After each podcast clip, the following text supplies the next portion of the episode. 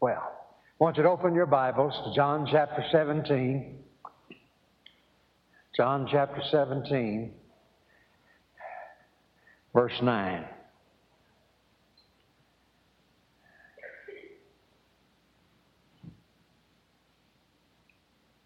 I was here at the First Southern Baptist Church in Colorado Springs earlier in the year where Jay Badry's pastor. Badry's trying to take over the city, I think.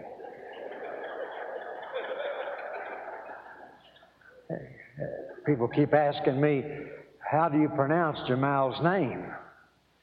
Everybody calls him Jamal, but it's really Jamal. His brother's Jamil. But when you've seen one Badry, you've seen Jamal. And so,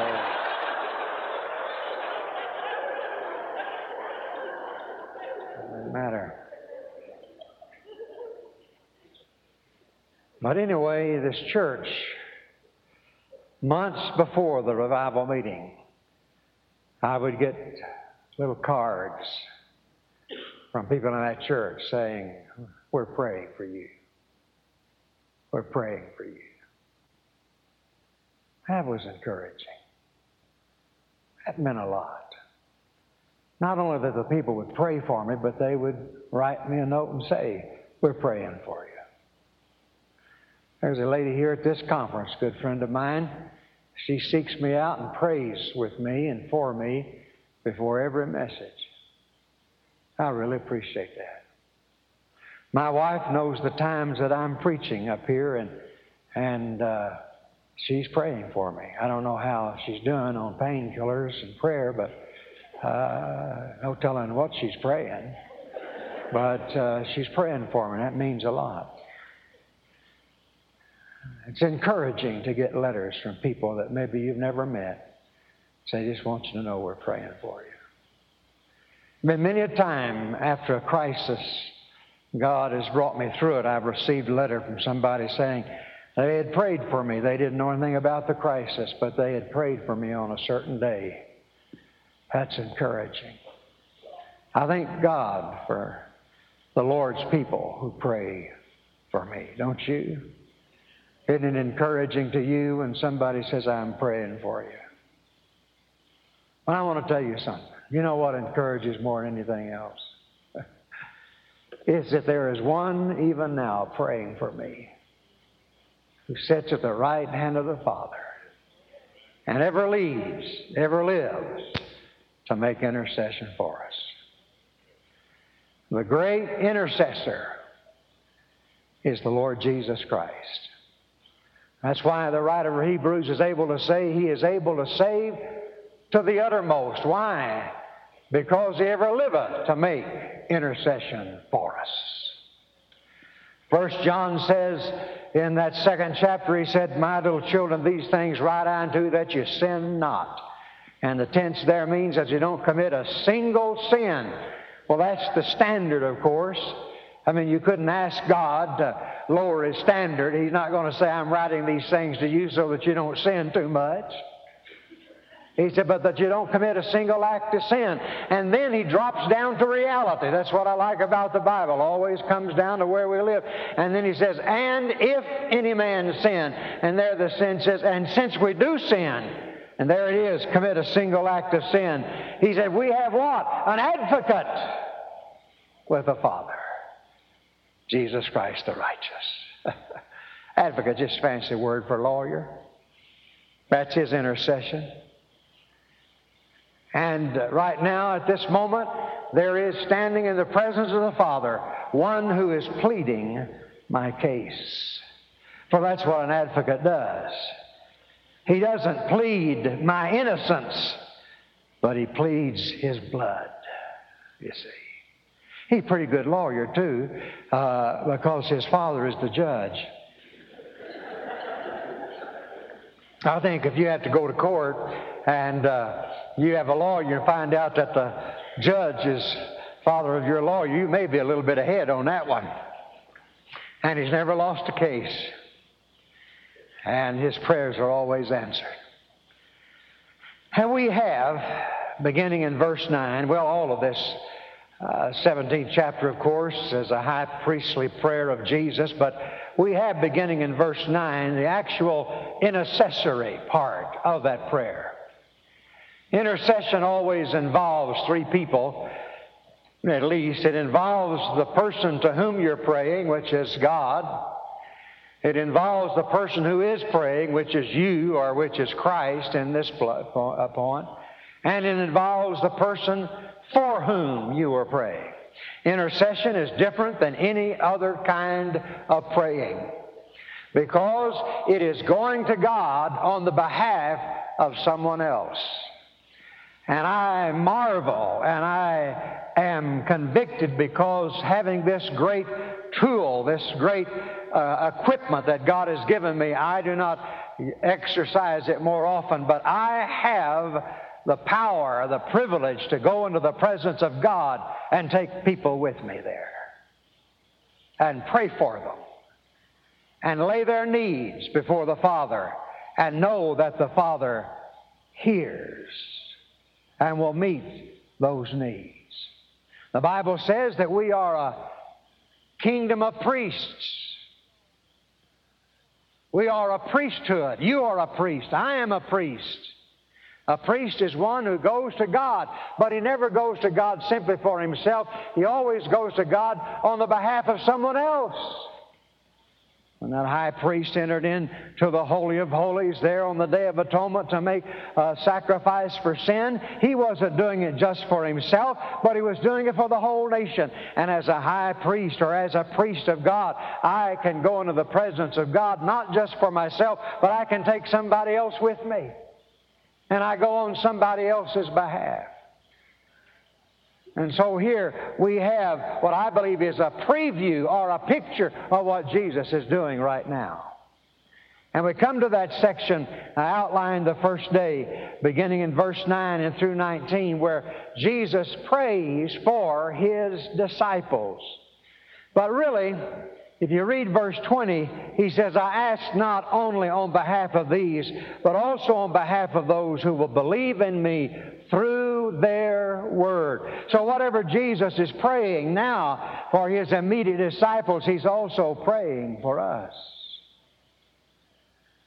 Now, he says, I am asking on their behalf.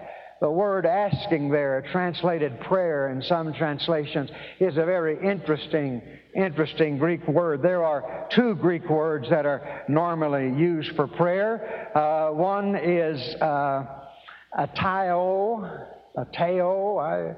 Wherever you're from the south or the north, doesn't make any difference, but it, and uh, that is used of men praying to God. And it always implies that the person who is praying is inferior to the one to whom he's praying. Then there is erato, which is a prayer that indicates the person praying is an equal to the person to whom he's praying. And every time Jesus prays in the Gospel of John, he uses that word. As a matter of fact, in John 16 and verse 22 or 23, he says, On that day you will ask in my name. There he uses the other word, which means an inferior going to a superior. But then he says, following, I will ask the Father on your behalf. And there he changes the word. It's that word again, which recognizes a, an equal going to an equal. And so when Jesus prays, he's making request. He is not, this is not supplication in the sense that you and I supplicate the Lord. That as an inferior, we come to one who is superior and we plead and beg and we supplicate them, would you do something on my behalf or would you do something on this other's behalf? When Jesus goes, he's not pleading and he's not bargaining and he's not supplicating. He is an equal equal with the one to whom he's praying. And so he's simply making a request. And he says, I pray on their behalf. I am asking on their behalf. I am not asking on behalf of the world, but on behalf of those whom you gave me. Now, uh, some people have taken that statement where he says, I'm not praying for the world, and have concluded that we ought never to pray for the lost. I was uh, to do a series of lectures, they called them. Uh, you know, it's preaching in churches, but it's lectures in seminary. And uh, but I was to do it on prayer. But they wanted manuscripts of what I was going to do so they could look them over before I came out. And I had one one lecture on praying for the lost. And uh, they sent that back and said uh, it's our school's position that we are not to pray for the lost would you submit another lecture, please? And so I did. I wasn't going out there to cause trouble, and uh, I, and so uh, I, I did. But I think it was largely a matter of semantics. But you can't take this verse and say that Jesus tells us that we are to never to pray for the world. For a few hours later, Jesus on the cross prays for the world, prays for his enemies when he says, Father, forgive them, for they know not what they do. And Paul said, My prayer to God for Israel is that they might be saved. I believe it is scripturally proper for us to pray for those who are lost. The Bible says that if we ask anything according to His will, He hears us. And the Bible says God is not willing that any should perish. And my own opinion, which I highly respect, is this.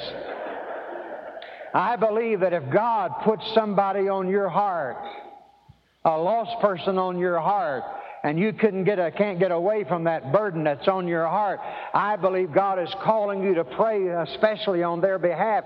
And if you pray faithfully and you intercede for that person, I believe they will eventually be saved.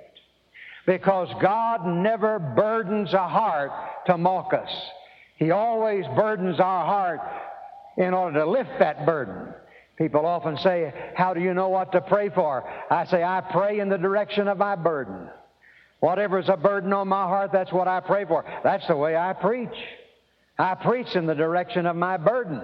Whatever my heart's burdened about, that's what I preach. God puts the burden there, not to mock me, not so that I'll have a burden, but in order that He might release that burden and lift that burden. And when I preach what is on my heart, when I have preached, I have delivered what? My burden. The old saints used to call it that. They've delivered their burden, you see. So I believe that when God burdens your heart for a specific individual and uh, you take up the position of intercessor on their behalf, I believe that eventually God will be saved uh, they will be saved. God's already saved, as far as I know. They will be saved. I'm having some senior moments this morning. Uh, I, just want to warn you ahead of time. You're going to have to. I, I, had a bad night, and boy, arthritis has really invaded me, and uh, I, am not all here. So just cut me a little slack and say, he's an old man. I can remember when he used to be able to think clearly, but we're going to cut him some slack. All right? So Jesus prays for his disciples. Now, why does he pray for them? Why does he pray? I want to share with you about four reasons why the Lord Jesus prays for his disciples. And the first one is this He says, I am asking on their behalf. I am not asking on behalf of the world, but on behalf of those whom you gave me because they are yours. Why does Jesus Christ intercede for us? Because we are God's. We belong to Him. We are the possession of the Heavenly Father. You gave them to me, but they are yours. And therefore, since they are yours, then you must take an interest in them. You must regard them, and you must watch over them, and you must Protect them because they belong to you. You see, your interest, Father, is wrapped up in their well being. We share a mutual interest. And just like any father, he wants to do everything he can to meet the needs of his child and to watch over that child and to protect them and to comfort them and to give them the things that they need. So Jesus prays for us, and the first reason he prays for us is because we're His. Isn't that wonderful? To know that we belong to Him. I mean, I'm His special property. I'm somebody, folks. I don't know, you may not think so, but I'm somebody. Now, you never heard of my dad uh, or my parentage, and I didn't come over on the Mayflower, and neither did any of my ancestors.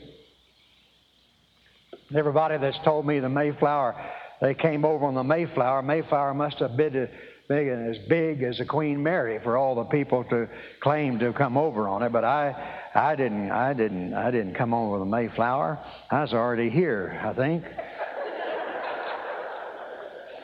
My, uh, my great, great, great, great uh, grandfather was a lesser chief of the Cherokee Nation, and, uh, and his name was Billy Yellowhorse.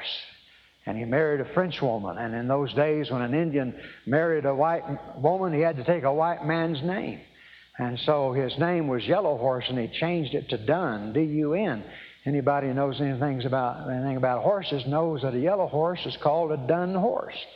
And uh, I always get these things from Ireland, you know, because I, I, I, Dun is a typically Irish name, and I always get these things from Ireland, try and trace back my family tree.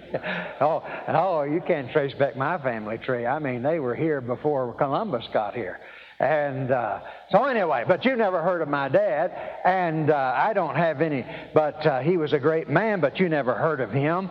But uh, and so I can't brag that my dad was the president of this or president of that. But I want to tell you something, folks. I have a father who is the creator of heaven and earth, and a Father God, omniscient and omnipotent and omnipresent, and I'm His.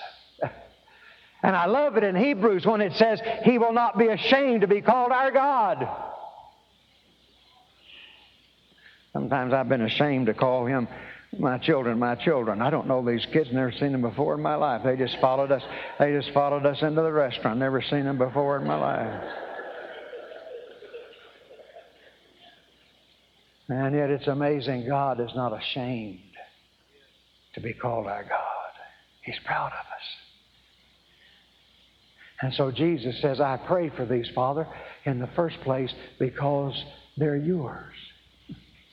They belong to you. Therefore, you have a responsibility to care for them because they're yours. And you've made an investment. Then there is a second reason, and uh, it, it, kind of reads, uh, uh, kind of doubles back on itself. He says in verse 11, or is it verse 10? Yes, verse 10. He says, All mine are yours, and yours are mine. All mine are yours, and yours are mine. And think about that for a moment. What in the world is he talking about? Well, they belonged to the Father first. He gave them to Jesus. Jesus gave them back to the Father. For he says, in other places, as well as in John, he said, Everything that the Father has is mine, and everything that I have is the Father. And you have me, your son, and you have me, the believer, and the Son has me, and the Son has you, so we're all wrapped up together. We share mutual interests. We share mutual concerns. Therefore, God uh, has a right, or Christ has a right to pray to the Father for me because, you see, uh, my concerns are His concerns. And his concerns are to be my concerns. We're concerned about each other. All of us are in this together God the Father, God the Son, God the Holy Spirit, and Ron Dunn. We're all in this together. We're all in business together. We're involved with each other. We have a mutual interest in each other. And so it is in the Father's best interest, if I can put it in that human way, it is in the Father's best interest that Christ pray for me. Why? Because we're all connected together. And if I suffer, the cause of the Father suffers. If I fall, the cause of the Father falls.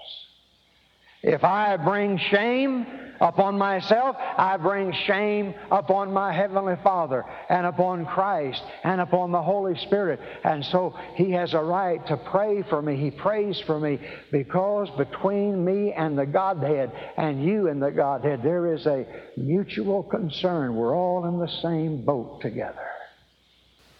And what is a concern in the heart of man is a concern in the heart of God. See, God has to be concerned with what I'm concerned about because we're in this together. And I need to be concerned with what God is concerned about. Well, there is a third reason. Oh, this is really astounding. He says in verse 11, And I have been glorified in them. I have been glorified in them. What? You talking about these disciples, that ragtag bunch of uneducated, unlearned, ignorant people?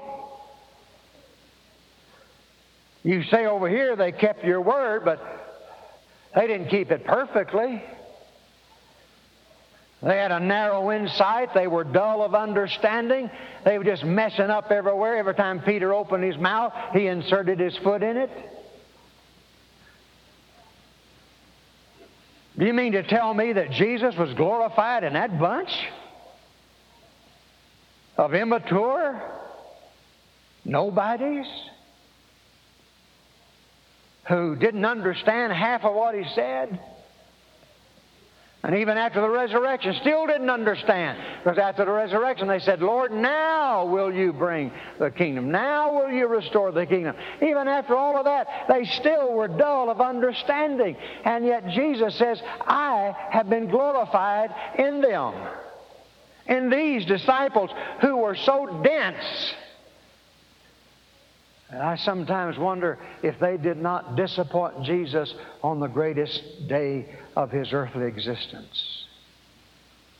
I'm talking about the resurrection because when Jesus came out of that grave that day, there was not a single person to meet him, not a single disciple to greet him.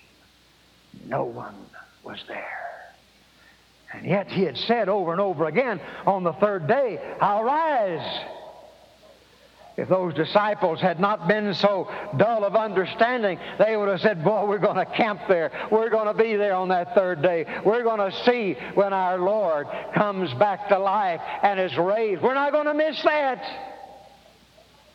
But they were so weak, so ignorant, so slow to understand.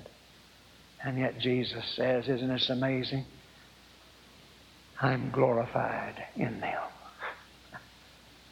Well, means He's glorified in me too, and in you. How can that be? I know my own heart. I know how many times I fail the Lord. I know, I know how many times I pass up opportunities to help people when I ought to, to be like Christ. I, I just, there's so many times when I am not like Christ. And yet, He says that He's glorified in me. You see, we glorify Jesus in the first place because we believe on Him, believe in Him. We accept His Word. By the way, have, have you noticed uh, uh, uh, the progression here? The Father gave the Son the Word, and the Son gave the disciples the Word, and the disciples are going to give the world the Word, and they're going to be saved. You see, it's all passing down the Word, isn't it? You never get away from the Word. And the Father oversees His Word, and He's careful who He passes it to. And when I embrace that Word, and I, I give evidences of election, that's another reason that Christ prays for us and that the Father ought to be concerned about it. I've given evidences of revelation of election because I have persevered. I have failed, I have failed, I have failed, but I still this morning believe that Jesus Christ is God's Son and He was sent from the Father and that Him and Him alone is eternal life. And that brings glory to Jesus. And when I live a Christ like life in those two rare times when I do express a Christ like love for somebody and extend a Christ like hand to somebody, I am glorifying Him.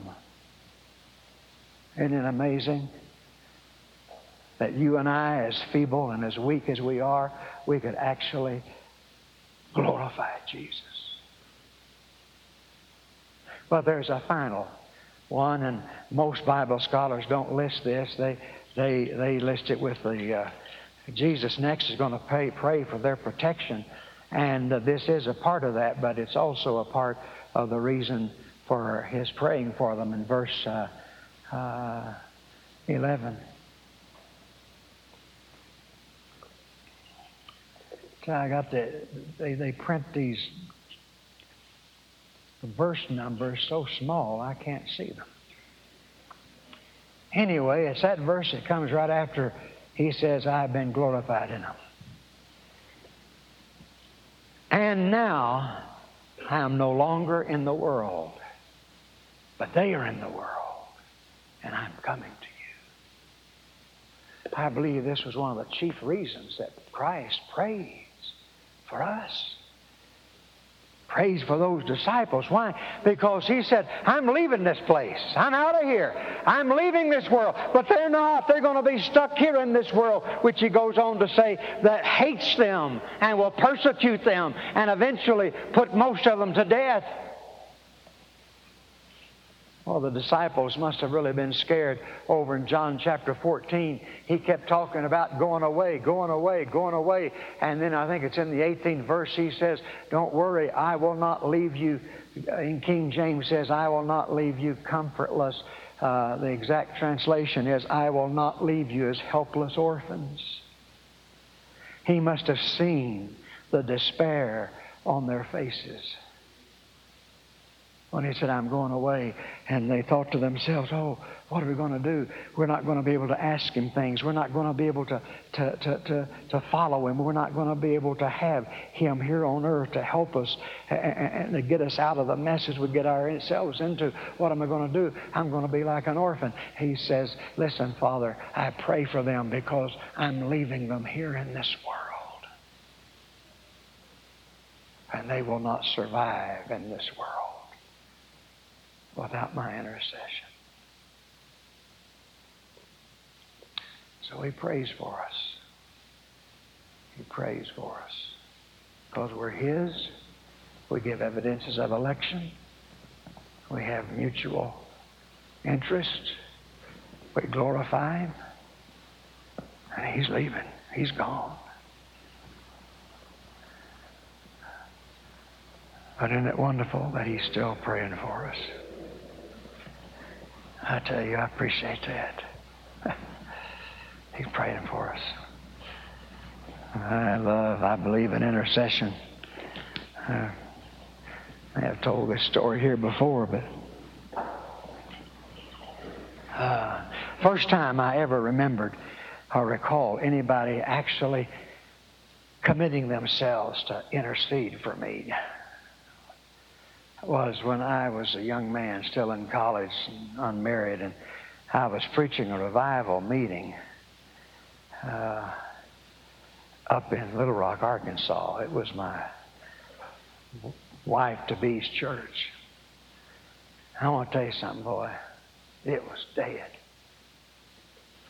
No, Alistair, it was dead. It was dead. Not many people were coming. I'd open my Bible, nobody else would open theirs. Pastor didn't even bring his Bible.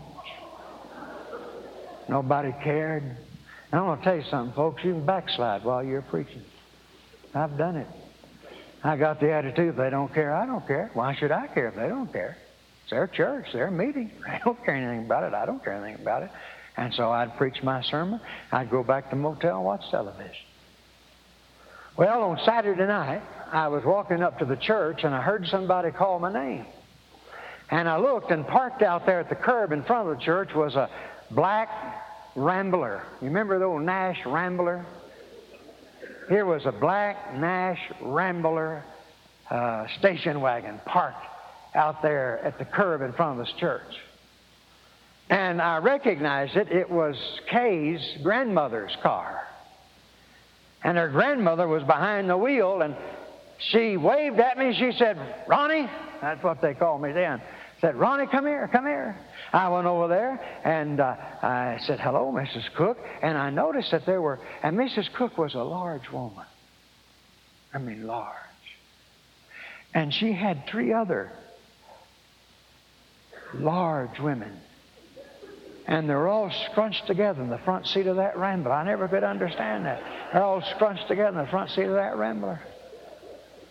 And I bent down into the car window and I said, How you doing, Miss Cook?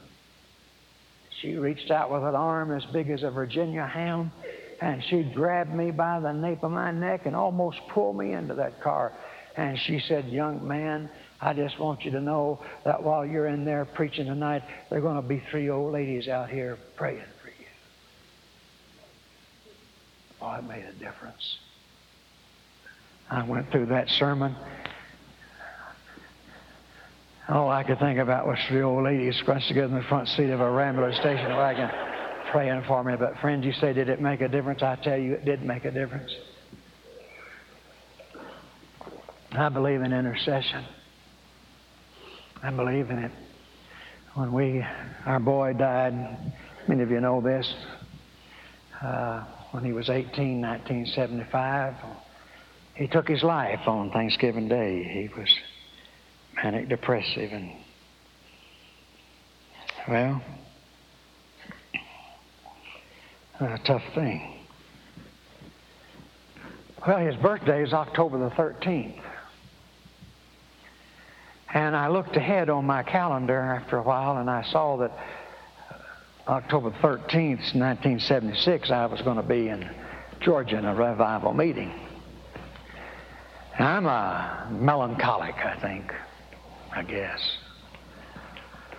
And I, uh, I can get depressed just about over anything. And I knew that that first birthday, you know, those of you who've lost others like that, you had to go through a couple of Christmases, a couple of birthdays before you can handle it. And I knew that that first birthday was going to be terrible. And I didn't want to be alone in some motel a thousand miles away, and I didn't want Kay to be alone. So I called the pastor, explained the situation, and he excused me from the meeting. So I was home that week. And all week long, I dreaded Wednesday. 13th fell on Wednesday. I dreaded it, boy. Monday, I dreaded it. Tuesday, I dreaded I knew that Wednesday was going to be full of black thoughts and regrets and what ifs. And I was going to be plunged into despair and depression. Well, Wednesday came and we woke up Wednesday morning, and I tell you what, there were no black clouds. I mean, I mean, there were no morbid thoughts. There were no recriminations or regrets. I mean, there was no depression. I tried to depress myself, and I couldn't do it. Well, about 5 o'clock, uh, gathered the family together. We went out to the cemetery, and we stood around Ronnie's grave, and uh, we sang a hymn and prayed, and then went to church. And nobody was expecting me at church that Wednesday night because I was supposed to be out in a meeting. So we walked in, and uh, minute I, I got in the auditorium, there was a woman over in the far corner, and she saw us, and she rushed over to me. And she grabbed my hand and she said, Brother Dunn, uh, uh, you're here. I said, Right, yeah, I'm here. She said, uh, uh What's been going on with you today? I mean, what, what's been happening with you today? And I said, Well, what do you mean? And she said, Well, the Lord woke me up about 5 a.m. this morning with you and your family on my heart. And all day long, I've been able to do nothing and think of nothing but you and your family. And I've just, I've just, without ceasing, have prayed and interceded for you. And I knew that, of course, she didn't know the significance of that day, see. But she said, I knew something must be going on. I looked at Kay and we smiled at each other understood why that day had been such a great day. And I know that there are others praying for us.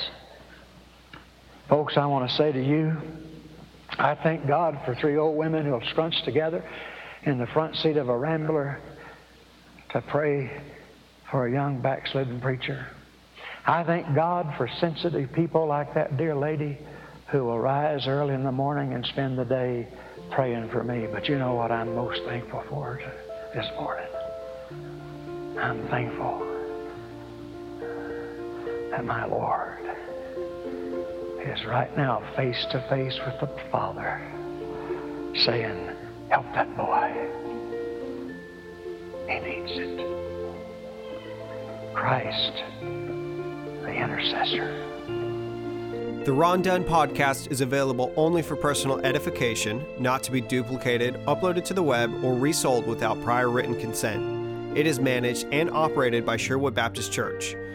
If you would like to listen to additional Ron Dunn messages, visit sherwoodbaptist.net slash bookstore and search Ron Dunn. For more Ron Dunn materials, including sermon outlines, devotions, and scanned pages from a study Bible, please visit rondunn.com.